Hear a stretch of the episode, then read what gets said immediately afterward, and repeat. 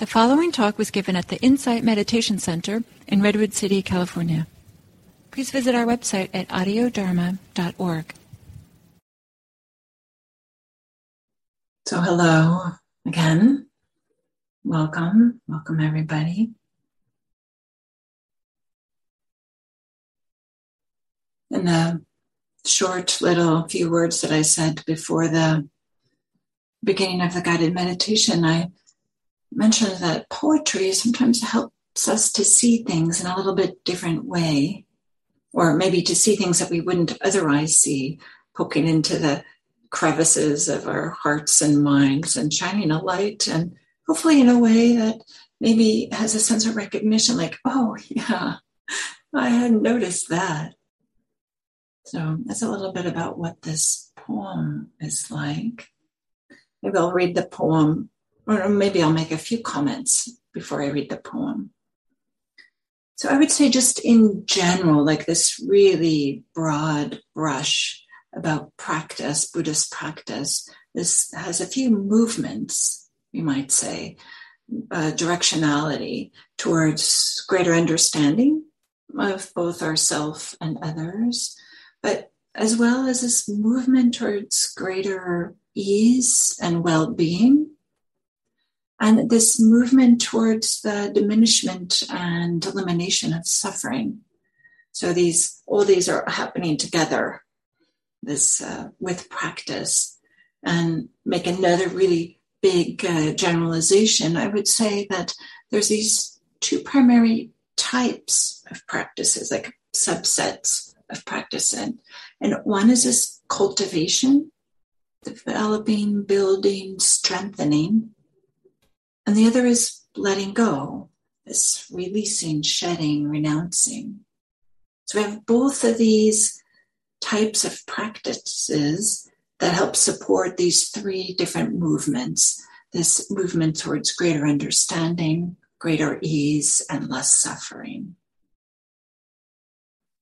So, this poem, I think that uh, helps us maybe with uh, all of this there's a way in which, and I'll talk a little bit more about this, but it helps with this uh, cultivation and with letting go. So the poem is by Lem Sissay. The last name is spelled S I S S A Y. It's called Some Things I Like by Lem Sissay. I like wrecks I like ex junkies. I like flunks and ex flunkies. I like the way the careerless career. I like flat beer. I like people who tell half stories and forget the rest. I like people who make doodles in important written tests. I like being late. I like fate. I like the way teeth grate. I like laceless shoes, cordless blues. I like the one bar blues. I like buttonless coats and leaky boats. I like rubbish tips and bitten lips. I like yesterday's toast. I like a cold tea. I like reality. I like ashtrays. I write and like crap plays. I like curtains that don't quite shut. I like bread knives that don't quite cut. I like rips in blue jeans. I like people who can't say what they mean.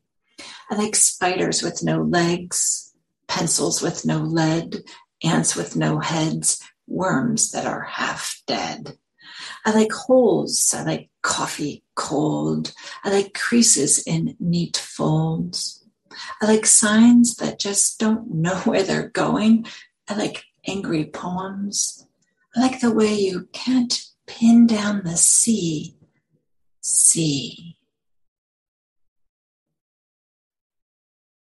there's just for me, I just feel so much delight with this poem.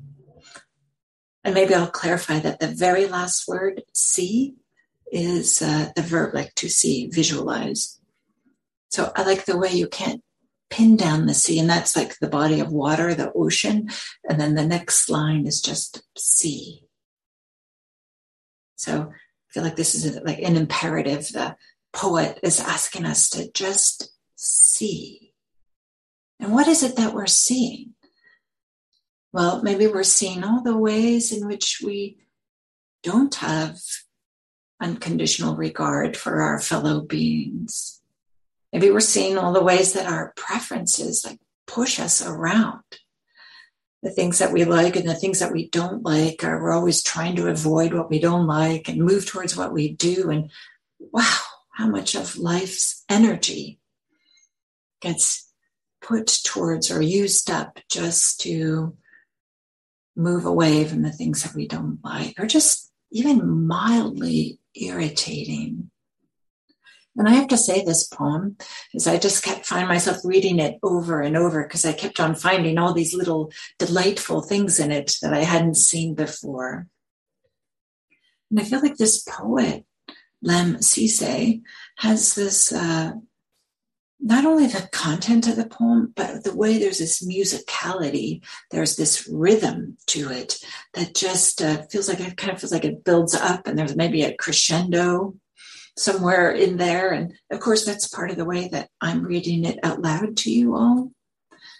But there's a way in which it's written too, and where the line breaks are. It has this. Uh, I don't know, maybe some playfulness too, maybe this uh, whimsy that we can allows us maybe to chuckle at ourselves as opposed to maybe be filled with shame or something to this recognition like, oh yeah, yeah, these are some of the things I actually don't like. And uh, here's uh, this poet just maybe highlighting that for us by saying these are the things that I like. So maybe I will say that this, with regards to Buddhist practice, I feel like this poem is pointing to both cultivation and letting go. Maybe this cultivating the generosity of spirit, this generosity of heart and mind that is more unconditional. That isn't setting limits on what our heart can hold. It isn't setting limits on what the mind can be open to. Instead, maybe the poet is pointing out all the ways in which we have set limits, conditions. Yeah, I only like this, but not like that. But I feel like this poem is pointing to the possibility of unconditional warmth, care, kindness. And maybe that's why the poem like speaks to us. I'll say it speaks to me, partly for this reason. Just it points to the potential for this unconditionality, this limitless care, warmth, respect. And I would say this poem is also, in the same way, maybe pointing to the same thing but using different language. It's pointing to the possibility of letting go of our preferences. I like this, I don't like that. And this quiet expectation that we have that experiences, things, people please us, or at least don't annoy us. And then this openness, this acceptance really only happens when there's not a strong sense of self. When we've relaxed or abandoned or let go or softened this strong sense of me against the world, us versus them, I versus you, when that has been let go of and softened, then everything, something that we can like, take delight in, or notice, see as the poet's using at the end, see, just to notice. So I would say part of the power of the poem is this unexpectedness. And maybe the sense of that it creates a sense of space. And the when you hear the poem or read the poem, like, oh yeah, I don't have to say that I don't like this or I don't like that. So here it is. I'll, I'll read it one more time. I like wrecks. I like ex junkies. I like flunks and ex flunkies. I like the way the careerless career. I like flat beer. I like people who tell half stories and forget the rest.